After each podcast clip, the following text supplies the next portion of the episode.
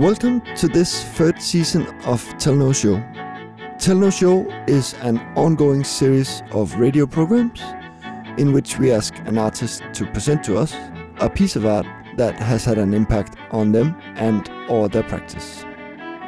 In the next 30 minutes, you will have the pleasure of listening to artist Jeuno Kim, who by memory will introduce us to a performance only experienced once and quite some time ago by the American artist, filmmaker, and choreographer Yvonne Rainer under the title Again, What Now? And this episode is therefore an exercise both in memory and an attempt to transform a durational physical experience into a coherent piece of language. Via shifts in texts, in mediums, in career paths, and in ways to love, Jeuno takes us through the importance of good teachers, privilege, ice skating, coming out late in life, as well as the unfortunate piece of music, Bolero.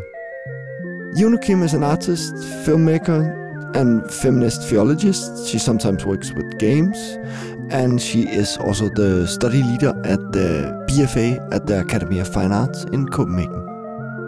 Tell No Show has been produced and edited by Jan Høgh from The Lake Radio and me, Andreas Führer from Institut Funder Bakke. Left for me to do is only to pass the microphone on to Jeuno Kim. Who I am, sorry. My name is Jeuno Kim. I'm an artist based in Copenhagen now, and I work at the academy as the study leader of the BFA since uh, two years ago. As an artist, I work with uh, animated films and uh, computer games. That's one part of my practice.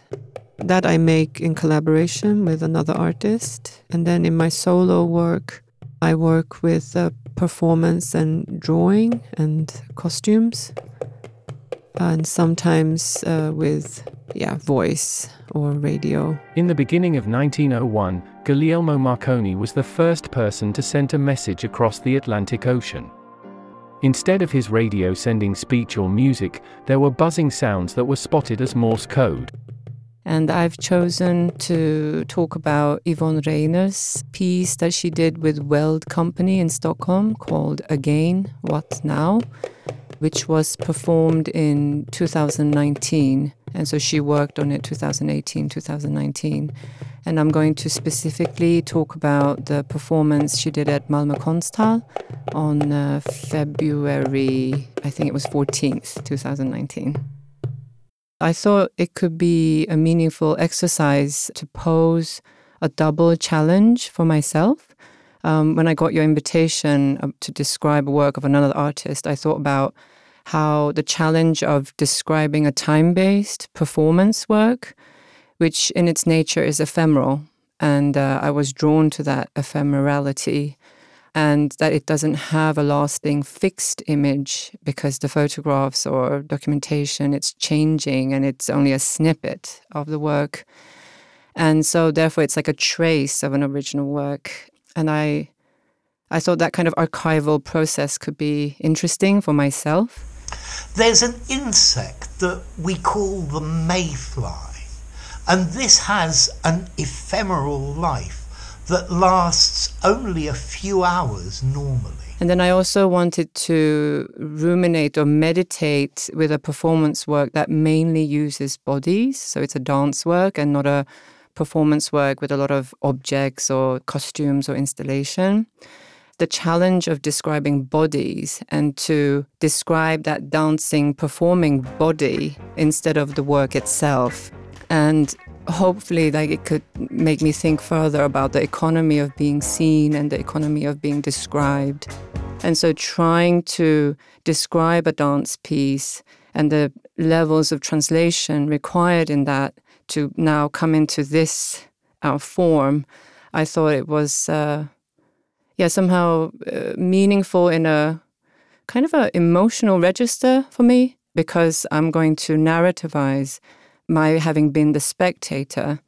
And through the linearity of describing, I'm going to translate the personal experience of this work that I got to see at a particular time in my life and to try and make a some kind of coherent sense and not just have it be a a memory inside the body of having experienced this work. So, yeah, that was kind of some of the reasons why I chose this.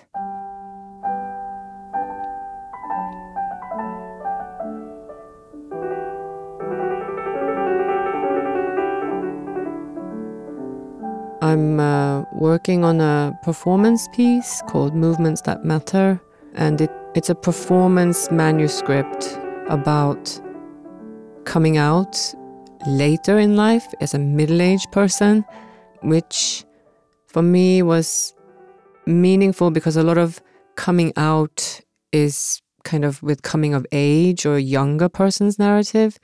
And I was interested to try and tell it as a older person and as an older body also. And in that, there is a chapter on art education. And in that art education chapter, I, I write about um, art teachers that have been important for me, as well as artists that are this kind of persons that one returns to over and over again, in which Yvonne Rainer is one uh, for me. I never wanted to be famous. A very intent hundred people is all I need to keep going. And I feel it's just uh, serendipitous. People in Europe know of me and, you know, invite me. So she's a American choreographer and filmmaker who was active in the 1960s. She works first as a dancer, actually. And then from 70s and 80s and 90s, she leaves dance and works with film and then returns to choreography 30 years later in early 2000 at the invitation of uh, a Russian ballet dancer, Mikhail Baryshnikov. And since 2000, Rainer has been working with performance and dance. And um, she has a collaborator, Pat Catterson, who is another dancer and choreographer that they've been working together for, I think, over 30 years who is the main dancer working with Rainer and one of the main um, muscle memory or someone who um, can transmit uh, her choreographies, Rainer would say, since she retains all the physical memory of Rainer's choreographies from the 1960s. And Pat Catterson herself is born in 1946. And so she was 72 when she came to Stockholm in 2018 to teach the dancers at Weld Company the preparatory steps before Rainer comes a few weeks later.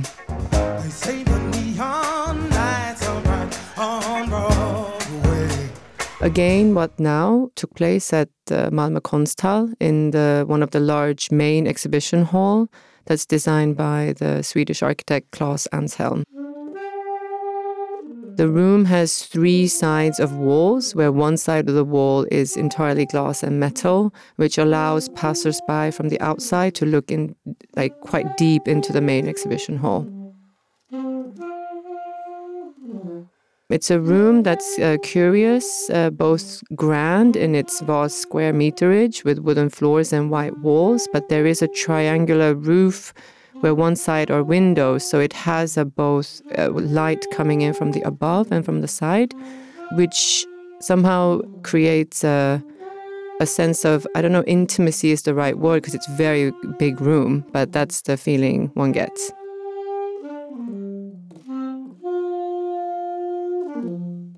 On the day of that performance, it was a really sunny or unusually bright day because it's February and it's Malmö. So then the, there was really nice light that was shining onto the performance space or the stage, which was then three freestanding white walls uh, that demarcated the three sides. And along the edges of the walls, there were metal chairs um, that had a white pillow on top of it, and they were lined alongside the three walls. And then the fourth side, of course, was a small row of bleacher like seating for the audience. We were allowed into the main exhibition hall 15 minutes before the official start time. And when one walked into a room, there were eight dancers that were already moving. And that created a sense of walking into a rehearsal. It was like a sense of time where something had already begun and we are entering into the middle of it. And there were dancers moving diagonally in space sometimes all eight in a group, sometimes divided into two groups of four or even smaller pair units. And before they would move, it would start when one of them would call out either a number or a letter.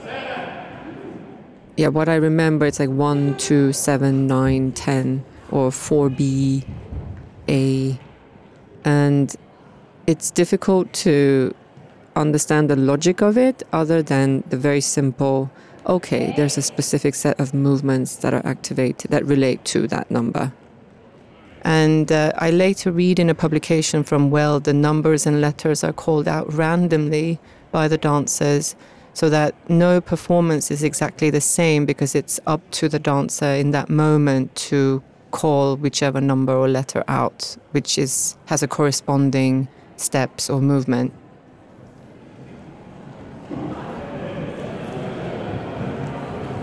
We were interested in introducing everyday actions and movements to the formal uh, theatrical space. Yvonne opened up uh, what could possibly be considered a movement in a dance. I mean, I used the word postmodern because uh, we were against or uh, had a polemic relation to uh, Martha Graham, who was a modern dancer. I think number one was uh, walking across uh, the space diagonally. And it's quite amazing how just walking, when placed on stage, can be fascinating to look at, and how the different bodies walking across all look very different. And so that kind of magnifying um, this very mundane uh, verb or gesture we take for granted is um, yeah, when placed in a choreography, it just makes one think differently about it. No to spectacle. No to virtuosity. No to transformations and magic and make believe. No to the glamour and transcendency of the star image. No to seduction of spectator by the wiles of the performer no to moving or being moved. I think number two was running, or this kind of sprinting kind of running, which when one does it over and over again, an untrained body would start where the, the signs would be more visible um, of the effort. Um, but these were very trained bodies, so you don't see the kind of the heaving, you know, breathing in and out because it's quite long, this section, the diagonal intro section, at least like 12 or 12 minutes or longer, and um, which creates then a kind of a, a settling into this world. Even though there is no world per se in the usual sense of a fiction movie or narrative opera or but it, it allows the eye and the breathing and the mind of the viewer to enter into a different rhythm because it's so structured in one way, like in terms of the dancers going across diagonally. Repeating then is in everyone. In everyone, their being and their feeling and their way of realizing everything and everyone comes out of them in repeating. More and more, then, everyone comes to be clear to someone. Slowly, everyone in continuous repeating, to their minutest variation, comes to be clearer to someone.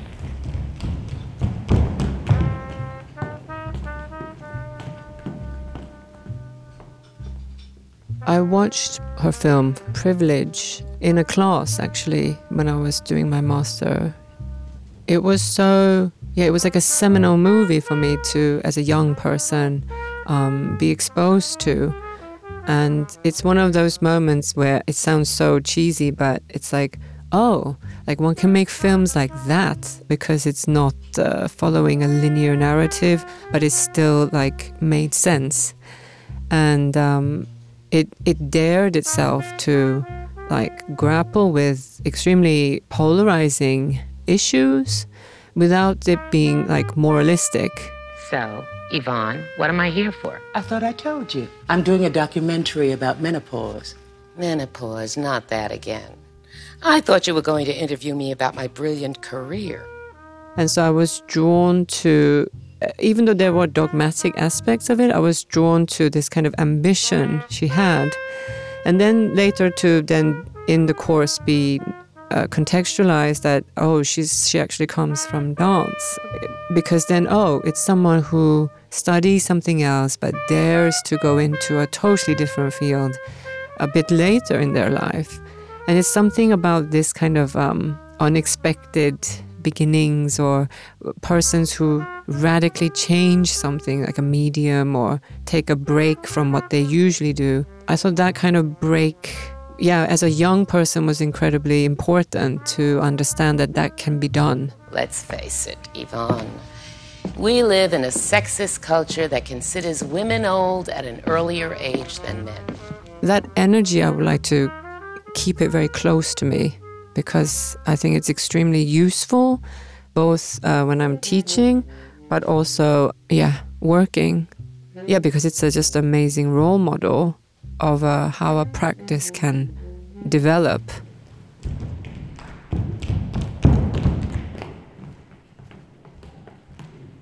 And then there was at some point, I think maybe, I don't know, 10, 12 minutes into it, a sudden shift which comes with a voiceover. And it's a American English voice. And I didn't know at the time who it was, but it I think it is Yvonne Rainer's voiceover. The fossil of an ancient hedgehog just two inches long, no bigger than a shrew, was discovered in British Columbia. I don't remember exactly the content, but it was something about a hedgehog, finding a fossil of a hedgehog in Canada and how that kind of geological finding in deep history could help us understand uh, some of the climate change issues. That's the base, roughly what I remember, but I don't, I didn't really understand at the time listening to it, like how that could help, um, and I still don't know. But the hedgehog image was very clear. The animal, named Silvacola acares, lived 52 million years ago, during the early Eocene epoch. In my text, I just use uh, shift as like a new section. So this is kind of uh, one of the first shifts that happen in the piece. And every shift comes sonically, I think. So there will be a change in music and voice, another voiceover at the end. So in that way, it was uh, clear structure that for me signals a kind of a collage like process where it's not this kind of smooth transition or a narrative transition, but it's quite abrupt. The narrative is so fragmented and so undercut by so many other things that you can't follow it as a narrative. You have to do something with these narrative pieces that put them together in some other way. You just tear off one um, set of exercises or movement, and then there comes another right after, and that that was actually quite impactful in retrospect. Uh, at the time, like it, it forced me to try and move away from narr- linear narrativity. I don't exactly know how big that stage space was at the edge, like placed near the walls, were folding chairs with white pillows on it. And then there was uh, specific lighting also that would turn on and off, but very minimal. And then on the fourth side were this kind of bleachers, like a staircase type of structure where the audience could sit. And then on the floor, I can't remember exactly, but it was also not the usual wooden floor, I think, but it was a dance floor. But I could be making that up. Uh, it makes me think about the whole question of or issue of the uh, the dancer's medium, you know, being people, and how it very much becomes not just an aesthetic kind of um, preoccupation, but extremely social and uh, therefore subject to uh, all kinds of pressures that uh, I imagine people in other arts aren't subject to, like just the human response of the people you work with. Um, I'm interested in ephemeral works that resist in some way being commodified or that can be easily reproduced or consumed. Yeah, so that's why I'm interested in performance works.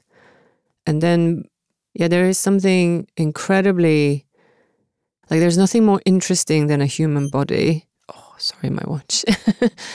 in all its complexities and problems and ethics and morality. Uh, all this just comes up with a human body, whether it is painted, drawn, photographed, used in a performance.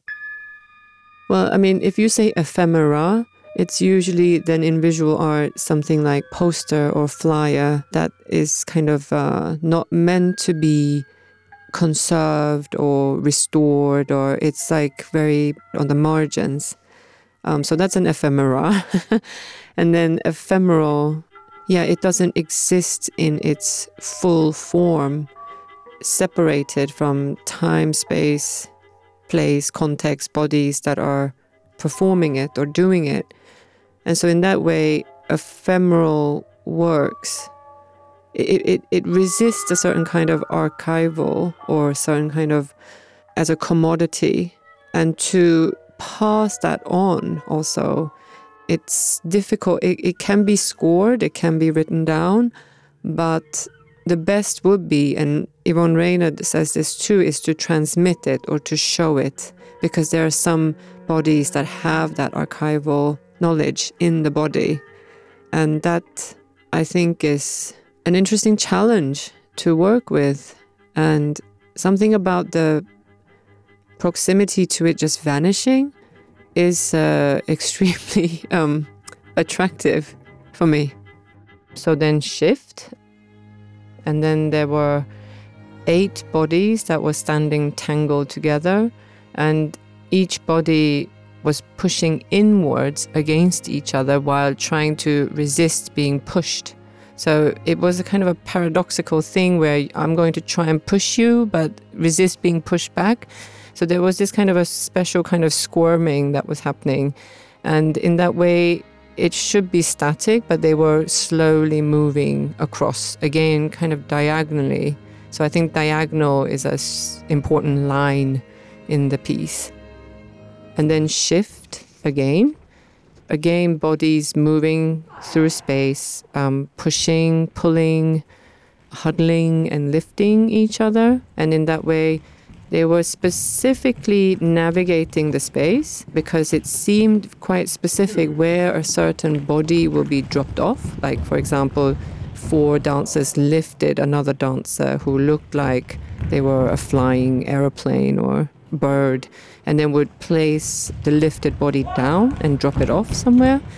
But what was interesting was that somehow there was a casualness to everything and the casualness was most felt when some of the dancers would stand off on the side, not moving.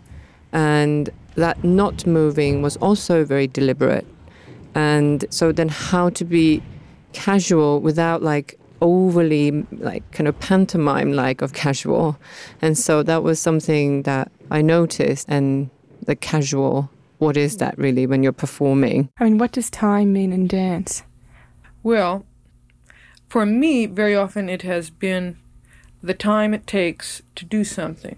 Very often I've brought a task like orientation to movement, like not impose a- any other consideration on the time it takes me to get down to the floor and up again, except a kind of natural time. And I have not imposed, uh, you know, a musical or, or uh, an artificial sense of time on, on, on my work. And then there's shift again and then there was an aria that was being sung by a male voice. I don't know what the song, I don't know the title of it, but it was kind of an operatic style. So it was an aria. And then there's a shift because then there are other texts that come, like with, with no, it's not voiceover. There are other texts that dancers say, like YouTube, uh, wow, and Twitter something like yawn or yes, no, like these oppositions, which they would uh, shout it out or ex- exclamation yes. kind of text and then would move after, like according to that. But it's uh, extremely funny. I was uh, trying to write about it, and it's really hard to describe something or explain why it's funny because it's not a joke, but the whole performance was very humorous. That is also extremely unique in terms of dance, I guess, or working with bodies. And perhaps if I if I'm pushed to try and find a, a reason, um, it's the, it's in the some of the slapstick like movements and then also the way in which these words like uh, were being uttered, like YouTube and no, and that there was a great sense of humor in it, and that lightness, the levity. I think it, it, it's really a, a, big part of uh, of Rainer's work.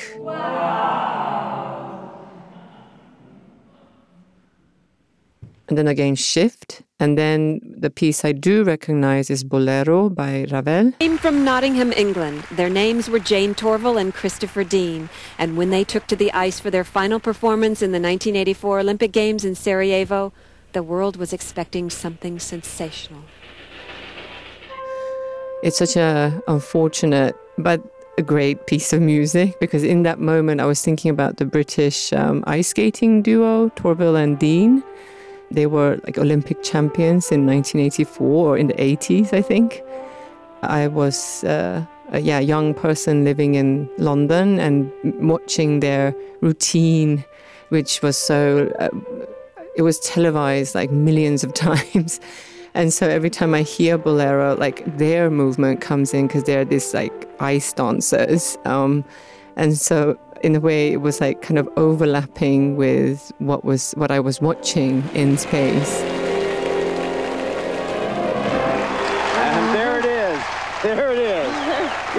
Really a beautiful performance. It was perhaps not difficult, perhaps no changes, perhaps nothing. You can criticize it from here to zero. And then there's another shift.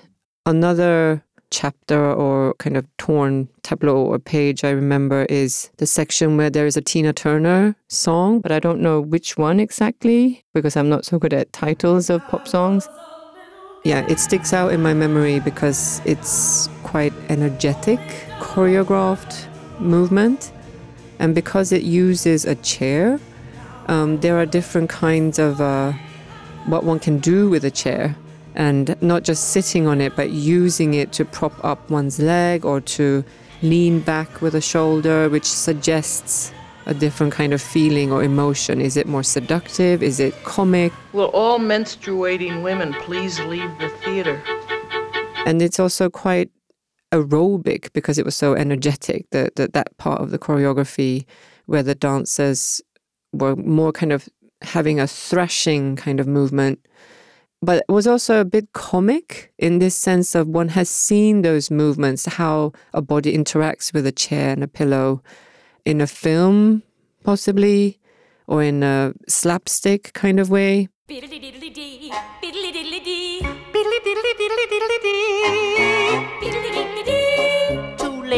It made an impact in terms of just a very simple props and what can be done with it, and how all the dancers looked very different doing the same, which also then is a break from this kind of synchronizing or synchronicity that one would judge to be um, a standard in dance. People who do, uh, who have gotten through the idea of beauty, you know, in the other arts or, or some kind of aesthetic ideal, quality, they still bring to dancing an expectation of grace and harmony. You know, when all the other arts have explored disorder and, and alienation and what have you, you know, all these years, uh, uh, dancing is still expected to ascribe to that standard.